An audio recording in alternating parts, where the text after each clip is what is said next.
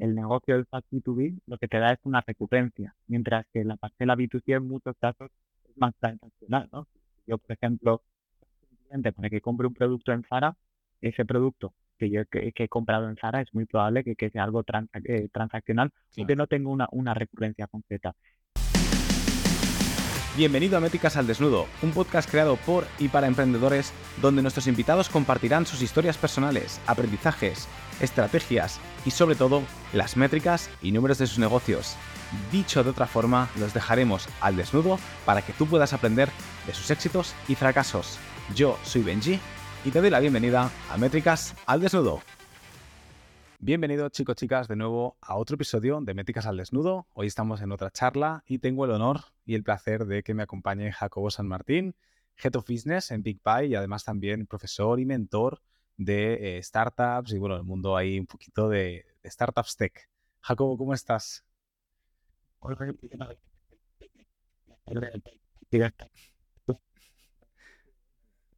¿Qué tal? ¿Cómo estás? Muy bien, me dejaba con la presentación, creo que no, ¿no? Pero bueno. No, no, no, bueno, en, este, en estos puntos de los no nos vemos tanto, pues de la gorra de profesor, la gorra de mentor, la gorra por supuesto de, de, de, de, de Big Hay mil cosas, hay mil cosas.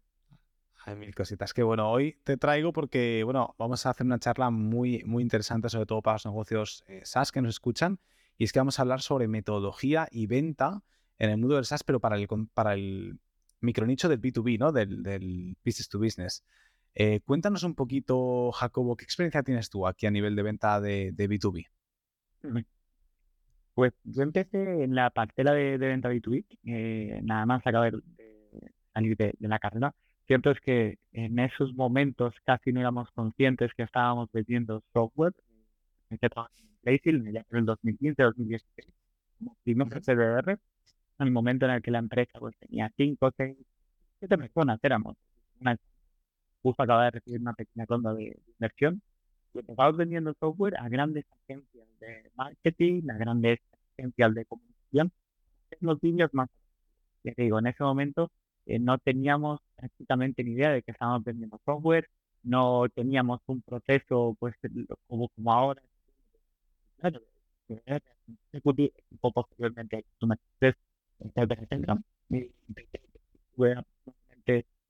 medio dos años. Tuve la suerte también de, conforme la startup iba evolucionando, dirigir el desarrollo internacional a, Latinoamérica con un equipito ya de tres, cuatro personas. Luego me cambié a consultoría estratégica y hace cuatro años empecé en Big Buy. Big Buy es una plataforma B2B, es una compañía e-commerce all in one, donde hay una parte de, software que permite a que marcas y que resellers puedan vender el producto de Big Buy a través de pues, distintos canales, más de 200 canales. Qué bueno, no veas. Ah, es un gigante Big Buy, o sea, es, enorme, pero también tenéis esa parte logística, ¿no? Se encargáis de esa parte y demás sea, que, que súper bien. Cuéntame un poquito a nivel de, B2B, que al final llevas como gran parte de tu carrera profesional trabajando en este sector. ¿Cuáles son las mejores prácticas para identificar y contactar a estos leads, a estos potenciales clientes, ¿no? Para, sobre todo en el mundo del SaaS, ¿no? Porque nosotros, y hmm. aquí yo aprovecho y doy un poquito mi, mi, opinión, nosotros pues lo buscamos a través de Apolo, a través de bases de datos que utilizan un tipo de tecnología en concreto. ¿Hay algún otro tipo de mejor práctica que tú veas que digas, o sea, si lo hacéis así funciona mucho mejor o encontráis leads de mejor calidad? Cuéntame. Sí, sí. Pues yo creo que en, este punto, sobre todo para emprendedores que, están empezando, lo que se tiene que hacer muy bien es centrar el tiro en un público concreto. En el momento en el que se centra el tiro en el público muchas más posibilidades de conseguir reunión. Eh, yo te aseguro mucho, lo que veo es que van en el momento en el que es algo muy generalista, tu mensaje no es un mensaje completamente. Por lo tanto, para empezar, la, mejor práctica que yo considero es entender muy bien que hay un target market a nivel empresa y luego que hay una ideal customer. Es decir, hay una empresa que tú vas y luego en esa empresa existe una persona que gracias a tu software va a tener pues, muchas mejores prácticas dentro de, dentro de la propia organización. Eh, teniendo esto en cuenta, vuelvo a que, que siguen con este nivel de buscar. Ya he entendido que voy a por empresas de 250 personas, que encima estén contratando, que encima estén contratando en equipos comerciales y que hayan cerrado una ronda de inversión en los últimos tres meses. Cuando tú ya tienes tu target market, identificas que vas a por un director comercial o vas a por una directora de marketing o de sales. En este momento, la parte de contactabilidad, eh, lo que considero que es más importante es tener una herramienta de Data Finder. Nosotros, por ejemplo, lo estamos eh, trabajando mucho con Apollo. Esto te ayuda a tener y luego un proceso de contacto multicadencia. Es decir, o una mejor dicho, una cadencia multi. Esta cadencia multicontacto lo que supone es que vas a por distintas vías, teléfono, por correo, por email, por Loom, incluso yo siempre comento al equipo que si tuviésemos que enviar una paloma mensajera, enviaríamos una paloma mensajera, o si tuviésemos que ir a visitar puerta fría a los clientes, lo haríamos. Y la mejor práctica que nosotros hemos visto a nivel de contactabilidad pasa por un componente de personalización máxima. Que es muy difícil, ¿no? Ya lo estuvimos comentando, esa parte la de, personalizo, pero en el momento en el que personalizo ya dejo de contactar a tantísimas personas. Pues hay que jugar un poco en la parte de personalización y contactabilidad máxima. Y esto no puede, no puede quemar a, tu avatar, es decir, imagínate que yo soy tu avatar y claro, tú me contactas vía teléfono, vía email, vía paloma mensajera, vía correo mm, comercial o tradicional. ¿Esto no te da miedo a que puedas llegar a quemar a tu avatar? Sí, sí, sí, por supuesto, por supuesto. Es algo que nos preocupa mucho, el, quemar leads que son potenciales, eh, buen trabajo de identificación, sabes a qué persona y a qué empresa debes venderle, por lo tanto, lo que tenemos que controlar muy bien es esa cadencia de contacto. Te pongo un ejemplo muy sencillo. El, el primer en el que empieza una secuencia es que alguien no puede luego posteriormente hacer llamadas sin tener en cuenta que no hay una aceptación en LinkedIn, por ejemplo, o no puedes estar enviando un vídeo a través de correo cuando no tienes un contacto personal. A nosotros nos preocupa mucho y por eso tenemos una cadencia muy bien definida en un único sitio.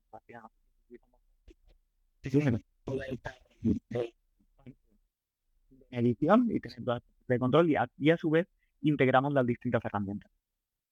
Vale, o sea, tenéis como HubSpot como centro neurológico de, todo esto y luego os integráis, o sea, HubSpot se integra con el resto de plataformas y es HubSpot un poquito el que manda la directriz de qué acción debemos enviar, si se ha dado esta casuística o no previamente, hacemos esto, hacemos lo otro, ¿no? Efectivamente. Qué bueno. A nivel de metodología, ¿existe o tenéis algún tipo de metodología? Ya has explicado un poquito, ¿no? Este, fijarte en, la cadencia, en, el data, en, bueno, buscar un poquito los, los leads que hay y demás. ¿Qué otro tipo de metodología puede haber a nivel de, venta B2B? Perfecto. Yo aquí considero que, a nivel metodológico se tiene que adaptar mucho tu cliente que tengas y también se tiene que adaptar mucho a aquello que estés vendiendo. No es lo mismo un proceso donde el SaaS tiene un coste de 69 o 99 euros al mes que un SaaS que tenga un coste de 500, 700, 800 euros. Por lo tanto, en el momento en el que yo sé cuál es el resultado o el beneficio que espero, puedo llegar a estructurar el proceso. porque en, en Big Byte tenemos dos grandes líneas de negocio. Una de ellas es de ayudar marcas y a proveedores en muchos más canales y en muchos más.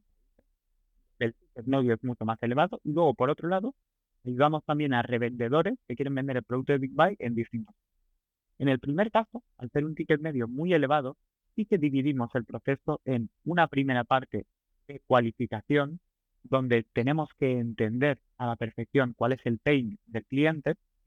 Entras, una serie de preguntas, estas preguntas bien a mí me sirven para saber si eres o no mi cliente ideal, y luego posteriormente una figura más de closer, que podría ser un account executive, es el que acaba cerrando. Que al final tiene sentido a nivel temporal y tiene sentido también a nivel económico. Y luego, por otro lado, en el proceso que tenemos, eh, más de cara hacia los que llamamos clientes de, de Big que tienen un ticket medio de 69 o de 99 euros empezando a trabajar con, el software, eh, tenemos un equipo de Insight Sales Full Cycle donde son capaces de cerrar muy rápido. En estos casos nosotros hemos tenido errores en este segundo el proceso entre SDR y Account Executive. Sin embargo, vimos que cerrarlo mucho más rápido y el cerrarlo prácticamente en una llamada, si, somos capaces de hacerlo, no tiene sentido que, que, lo dividamos. Y hay otro punto a nivel de, buena práctica dentro de la venta que, principalmente el de tener muy bien estructurado cuáles van a ser las preguntas que les va a hacer, el entender perfectamente cuál es el punto de dolor. Y una vez ya has entendido el punto de dolor, después poder hacer una demo concreta. La herramienta puede que sea súper horizontal, pero hay algo verticalizado que es lo que realmente va a hacer que ellos acaben decidiéndose. Es, es muy bueno. Y luego, eh, de hecho, hace no mucho un, podcast sobre la figura de, de, de Esta figura, en nuestro caso, además, no solo es importante porque te ayuda a utilizar el software, sino que en nuestro caso, al vender gente que vende online, no solo tenemos que darle el soporte de, oye, esto funciona así, sino que además tenemos que darle el conocimiento y las buenas prácticas sobre, pues es mejor el posicionamiento a partir de aquí, o Facebook Ads, mételo de este modo, o las newsletters, claro. entender muy bien todo el proceso y entender que hay fases más de discovery, hay fases más de closing, hay fases más de activación de cliente y luego hay fases de conocimiento. Para mí es fundamental. Claro, bueno, al final esa fase de conocimiento donde tú estás eh, un poquito evangelizando, ¿no? Sobre, la, sobre el, sector en el que tú trabajas a tu mm. cliente. Al final, mucha gente dirá, bueno, pues ¿qué haces el servicio como de agencia o servicio como de formación? Pues que al final en SaaS, la, gran magia del SaaS ya no solo es el tema recurrente, es el tema expansion. Es que una mm. persona que es cliente tuya puede aumentar el plan. Y os sorprenderíais, la gente que nos escuche y tenga un SaaS, ya sabrá muy bien de lo que hablamos. Eh, hay veces que hay meses que salvas los muebles a través de los clientes, que ya son clientes solo con el expansion, ¿no? Con eso ya llegas al, objetivo. Entonces eso te permite hacer, ir sumando y sumando, ir creciendo de una manera muy exponencial. Y está muy claro que para, conseguir un, buen ratio de expansion necesitas un grado de conciencia y un conocimiento muy bueno de tus clientes. Y ellos no lo tienen, es, es tu responsabilidad un poquito también poder eh, evangelizarles y enseñarles en ese aspecto para también asegurarte retención, bajar el churn. Bueno, o sea, impacta directamente en muchísimas métricas del growth en, un SaaS esta, esta fase. ¿Qué, hemos, hablado de diferentes roles. Em, ¿Qué habilidades clave deben tener los vendedores de, B2B? Porque claro, al final el sector B2B y el, sector B2C son, son primos, pero son muy diferentes también, ¿no? Entonces, hay una serie de habilidades clave que deben de tener para conseguir una venta. Cuéntame un poquito acerca de esto para mí es muy clave eh, toda la parte de escucha activa. En el momento en el que somos capaces de hacer las preguntas clave, en mantener los silencios y en dejar que el cliente hable con nosotros para conocer a la perfección dónde está su punto de dolor, eso luego nos va a llegar a, nos va a abrir la puerta. Realmente eso es lo que luego te va a abrir la puerta. Para mí esa es, la clave. Luego, en la parcela concreta de, de venta B2B, eh, de venta, incluso de software B2B, la parte de tener una metodología definida y ser una persona analítica con la que sea capaz de decir, oye, pues eh, he visto que de todos mis clientes hay un nicho concreto que son los clientes de Italia que necesitan muchas más reuniones para llegar a cerrar. Perfecto, pues entendiendo eso, yo voy a planificarlo, ¿no? Entender que eh, no va a ser de artística, sino que va a ser algo mucho más científico. Por lo tanto, un vendedor para mí debe ser una persona, en este caso, con una escucha muy activa, que sepa de metodología y que sea consciente de que la identificación del problema es lo que luego va a poder permitir hablar de las características del producto. Es decir, yo no puedo entrar diciéndote, oye, pues mi software hace esto, esto, esto, esto y esto. Ya, bueno, pero es que justo el último punto, que es el que a mí realmente me interesa que tú desgloses, ese punto es el que va a posibilitar que yo sea capaz de, vender. No el primer punto en el que tú me has estado contando 15 características con palabras que realmente yo no conozco, ¿no? Oye, entiende primero cuál es mi problema o cuál es mi, pain, que el problema puede ser, oye, una mejora de, lo que estás haciendo actualmente. No solo, no sé cómo hacer esto, sino puedo hacerlo de una forma más eficiente. Claro, y desarrollas, sabes un poquito esa parte de, de entrenamiento e improvisación porque al final desarrollas el pitch de venta en base al pain principal que tiene esta persona, por ejemplo, una llamada comercial o, lo que sea, con lo cual si tienes 15 características, lo mismo es absurdo, ¿no? Mencionar las 15, con que menciones las 5 que más le duelen, lo tienes ya cerrado en ese aspecto. Fíjate, nosotros... No iba a decir que y los otros 10 es, que muchas veces se, contemplan como un nice to have, ¿no? Pero no, no, es la necesidad grande donde tienes que meterle el dedo en la llaga para que diga, vale, este, este software realmente soluciona mi, mi problema.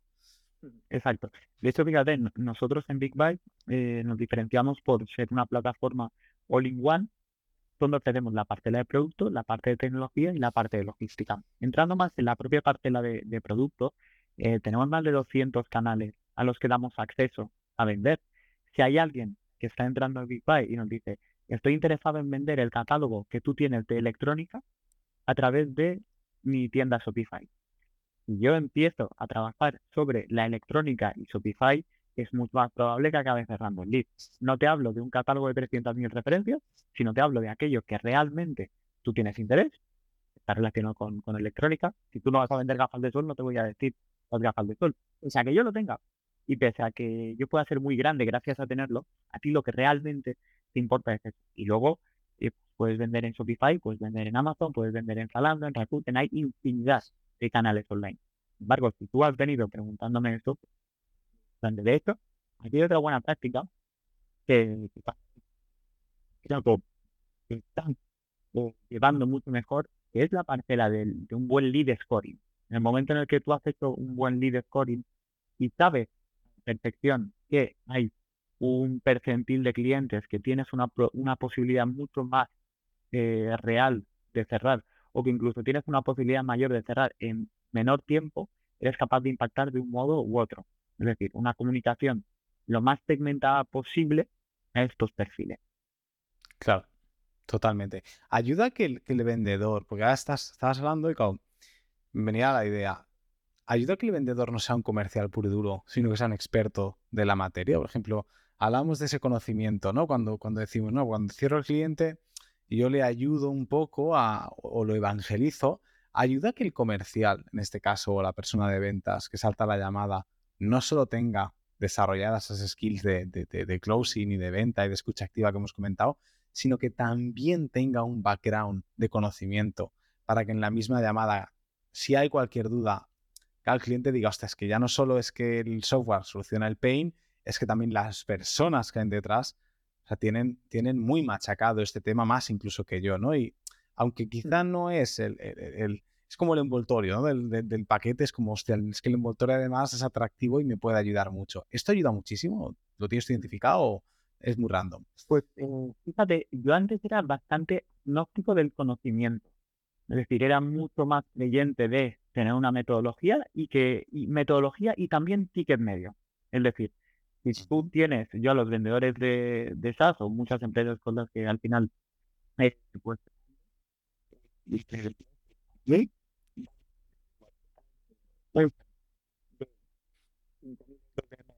al sector de automoción, al sector eh, logístico industrial. Sin embargo, lo que nos ha sucedido es que a medida que nosotros hablamos con perfiles que están muy cualificados, que tienen mucho conocimiento, que también eso puede hacer la segmentación en base a la empresa, ayuda porque te da esa seguridad. Eh, y al final es, es quizá un principio de asociación que tiene el ser humano en el que el momento en el que eh, alguien es capaz de contestarte a una duda que tú tienes, ya parece que esa persona tenga un grado de conocimiento mayor cuando es experto en, en ese sector. Por lo tanto, yo aquí te diría que al principio era muy, muy, muy, muy agnóstico y cada vez pues creo un poquito más en, esa parte de conocimiento. Donde sí que tengo claro que es clave el conocimiento es el tipo de Customer Success, donde no solo te ayudan a activar, sino que son capaces de luego posteriormente darte. Y los equipos de Customer Success de Fastpod son muy buenos en materia de ventas. Son muy buenos en materia de decirte cosas como pues ten en cuenta que si tienes estructurado así tu pipeline, es más probable que no veas que ya te, diferencia entre el punto A y el punto B. En ese momento te están dando un aporte de valor muy, muy, muy, muy potente. Y que va fuera del software, pero que tú lo valoras al final y te permite, claro. Exacto. Y te permite utilizarlo más, ¿eh? utilizarlo más, utilizarlo mejor, tener mejores resultados. Eso va a ser un menor chat, eso puede hacer el, famoso que comentaba Land and Expand, donde ya no solo te estoy cogiendo la parte de marketing, sino que te estoy cogiendo la parte de ventas gracias a la confianza que tú me has transmitido. Claro, claro, no, porque al final, eh, bueno, son los estados de conciencia, ¿no? A lo mejor ni siquiera es consciente de que te hace falta esto, entonces eh, me, me, aportas valor, me enciendes la bombillita, ¿no? Para, para hacerlo como muy llanero. Hostia, y claro, cuando una persona, tú no eres consciente de un problema, no eres consciente, eres consciente de un problema, pero no de una solución, y esa persona te, te, te explica la solución y además tú ya eres cliente de esa persona y estás contento, es tan fácil que no se vaya a otra herramienta, sino que simplemente te coja el pack o el add-on o el plan superior que lo incluye y para adelante y ya está. Y además es como que lo has vuelto a, lo has vuelto a refidelizar. Exacto. Exacto. ¿Sabes? Porque claro, es que... Es que hay, hay, hay software que esa parte la de Customer Success prácticamente es infinita. Hay otro software donde el acompañamiento incluye solo una activación, incluso pues hay distintos onboardings que pueden personalizarse más, pueden personalizarse menos. Yo te envío cuatro vídeos que tengo grabados o incluso mediante inteligencia artificial te contexto que te los voy segmentando por distintos idiomas, pero hay otros softwares donde un equipo de Customer Success o un equipo de, Sales Account, ya no solo llegar, es el propio Land and Expand, ese equipo es capaz de hacer que como tú comentabas, el MRR de ese mes crezca gracias a el upselling de, nuevas features de, un software. Totalmente. Hemos hablado de diferentes roles, eh, Jacobo. Vamos a hacer como un pequeño resumen. ¿Qué, ¿Cuáles son los, roles claves de un proceso de venta B2B? Pues habitualmente, como están estandarizados, primero sería la, la la persona tiene que generar un primer interés o realmente tiene que ver si esa es la empresa o, no potencial, es también una figura que tiene mucho sentido que esté muy de la mano con, con marketing, sobre todo en la parcela inbound. En el momento en el que yo, por ejemplo, eh, como lead magnet, utilizo una infografía sobre el comportamiento que ha sucedido en el e-commerce el último año, si eso luego me está dando clientes potenciales que mi SDR inbound es capaz de cualificar, luego tiene que haber una comunicación diciendo, oye, esto nos ha funcionado en España, repliquémoslo a, otros. Por lo tanto, ese SDR inbound eh, para realmente pues contrastar que lo que ha traído marketing es, es, ok y para generar ese primer interés. Luego, por supuesto, un SDR outbound que está buscando a clientes potenciales, que para mí eh, aquí la, la clave realmente es definir muy bien quién es el target, definir mensajes y que esos mensajes realmente tengan un, impacto. yo no voy a escribir nunca diciéndote, hola, soy fulanito, hago esto, hago esto, hago lo otro. Voy a empezar siempre por, por el pain o por un elemento de personalización.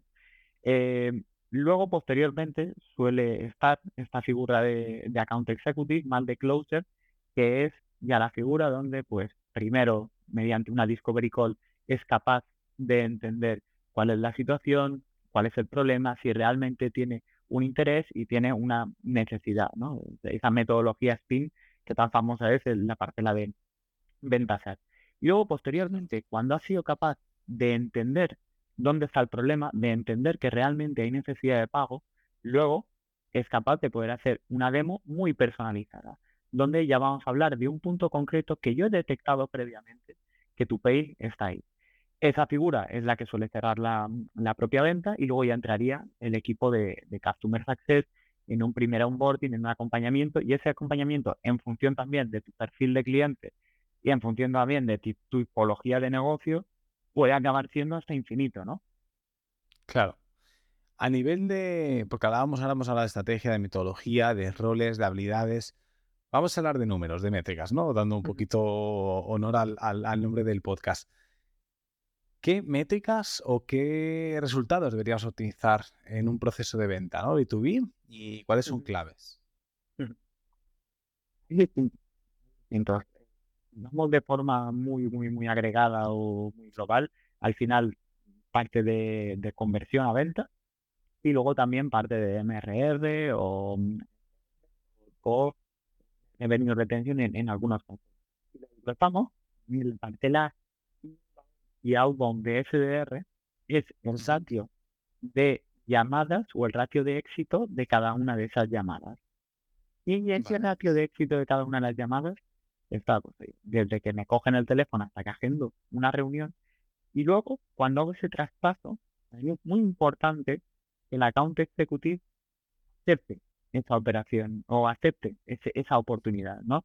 Hay, hay un término que es el, el Sales Accepted eh, Opportunity que realmente ayuda a indicar que un que te está viniendo de SDR es realmente un lead potencial.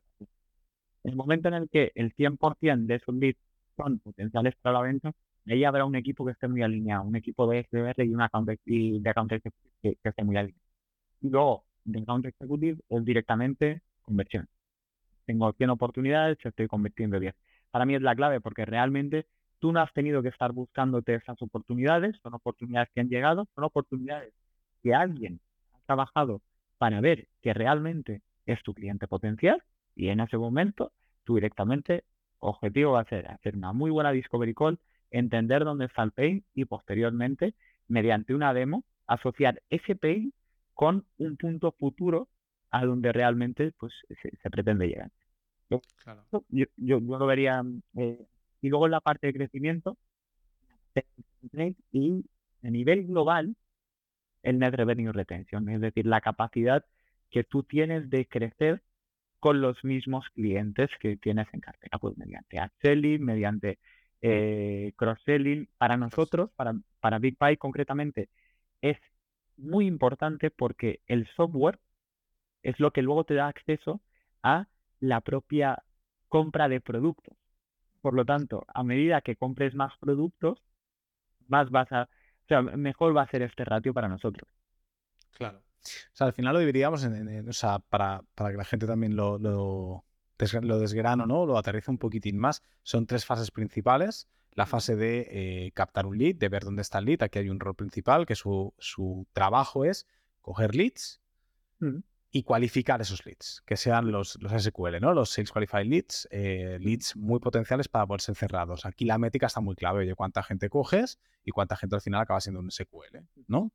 Eh, luego está en la parte de Account Executive, que es, vale, aquí ya me das el lead cualificado bueno y aquí ya voy a la tasa de conversión, oye, de 100, cierro 10, cierro 20, cierro 30, ¿vale? Y luego está la otra parte más de, bueno, de revenue, de expansion, lo que sea, que es oye, ¿cuántos me cancelan? ¿Cuántos me acaban haciendo el el expand? ¿Cuántos me activan? ¿Cuántos retengo? ¿Cuántos me recomiendan? ¿no? Un poquito en las métricas piratas, haciendo un poquito mención a, las métricas piratas del SaaS.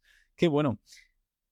Última pregunta que te quiero hacer, porque justo me, no la tenía preparada, pero me, venía a la cabeza y creo que puede ser interesante. El CAC, el coste por adquisición de, cliente, suele ser mucho más elevado en B2B que en B2C. ¿Justifica que el CAC sea más elevado en B2B que en B2C? Suele ser más elevado, o en, los pubs que yo he visto siempre suele ser más elevado, pero tiene lógica que sea más elevado.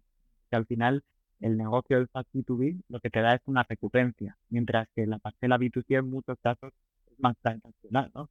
Yo, por ejemplo, para que compre un producto en Zara, ese producto que yo que, he comprado en Zara es muy probable que, que sea algo eh, transaccional, porque no tengo una, una recurrencia concreta. Eh, por lo tanto, ese ratio entre CAC y Lifetime Value es muy importante. Hay startups que realmente uh un cliente y lo llevan a cinco años vista para saber que ese cliente va a llegar a ser rentable. En el punto en el que el Lifetime Value es superior al CAC, hay una regla de oro que comenta que tiene que ser 3 a 1, donde el Lifetime Value tiene que ser tres veces superior al... Es muy importante. también hay, hay un error muy común suele producirse, que es también bastante difícil ¿no? de, llegar a medir. Y es que en ocasiones medimos únicamente el de aquella inversión que estamos haciendo en, marketing. Yo pues, invierto en marketing, eh, cuesta 100 euros el lead de marketing. Luego, eso hay que trabajarlo. Y lo trabajas en una serie de llamadas comerciales, en una serie de reuniones, en lo que también tienes que imputar una serie de horas. Eso acaba siendo tiempo. Y en muchas ocasiones eso no se contempla como gas, pero ostras, es muy, muy importante, ¿no? Porque es el, coste de, lo que me ha costado realmente llegar a... Acabar cerrando el cliente. Y, y, eso es verdad lo que tú dices. Al final veo que mucha gente, pues yo que se cuantifica el, precio que se han gastado en ads, ¿no? Eh, hasta que han reservado el trial o la demo, ¿no? Pero hostia, al final tienes que contemplar si hay un equipo de onboarding, si hay un equipo de ventas, eh, los softwares que estés utilizando para, para, toda esta serie de cosas. Mm. yo que sé, si estás utilizando algún software de cualificación, pues es exactamente lo mismo. O sea, al final es todo, ¿no? Es, no, nos podemos hacer la trampilla entre nosotros y decir, no, no, tengo un CAC súper bajo. O sea, bueno, contempla, contempla todo el scope, ¿eh? Hasta que suelta la tarjeta y paga, no es cliente, con lo cual todo lo que esté antes tienes que contemplarlo. Qué bueno, Jacobo. Oye, hemos ido muy a, machete porque al final es el formato de charla, pero me ha encantado porque creo que nos ha dado tiempo a ver muchas mm. cosas, roles, metodología. Hemos indagado muchísimo en métricas que me ha mm. gustado mucho. Em, nada, agradecerte muchísimo que te hayas pasado por el podcast. Estás más que invitado siempre que quieras. Eh, vamos a dejar también abajo en la descripción toda la información para que te puedan contactar a ti, vean eh, Big Pie, lo que sea que si están interesados, sin ningún tipo de problema. A los oyentes que nos están escuchando en el podcast, como siempre digo, ostras, os hemos aportado muchísimo valor aquí en media horita, 35 minutos qué menos que poner un like, un subscribe o un review en cualquier plataforma desde donde, nos estéis escuchando, que al final esto sabéis que, pues bueno, fomenta que yo vaya trayendo todavía eh, más profesionales y, vayamos generando aquí una, rueda de valor y aporte de valor brutal. Y nada, a ti, pues de nuevo, Jacobo, mil gracias por compartir este ratito, todo tu conocimiento, todo lo que has explicado a través de la venta B2B, que es muy cierto. Y nada, esperando que te vuelvas a pasar por aquí por el podcast, ¿vale? Muchas gracias a ti, Benji. Estamos en contacto. Que vaya muy bien. Y así llegamos al final del episodio, pero espera, no te vayas todavía. Si quieres seguir aprendiendo con más emprendedores, conocer más métricas, aprender de otros negocios o simplemente inspirarte con nuevas historias, hay muchos más episodios esperándote en nuestro perfil. Además, puedes seguirnos en YouTube, Spotify y el resto de plataformas. Ahora sí, muchísimas gracias por acompañarme una semana más y nos vemos a que viene con más.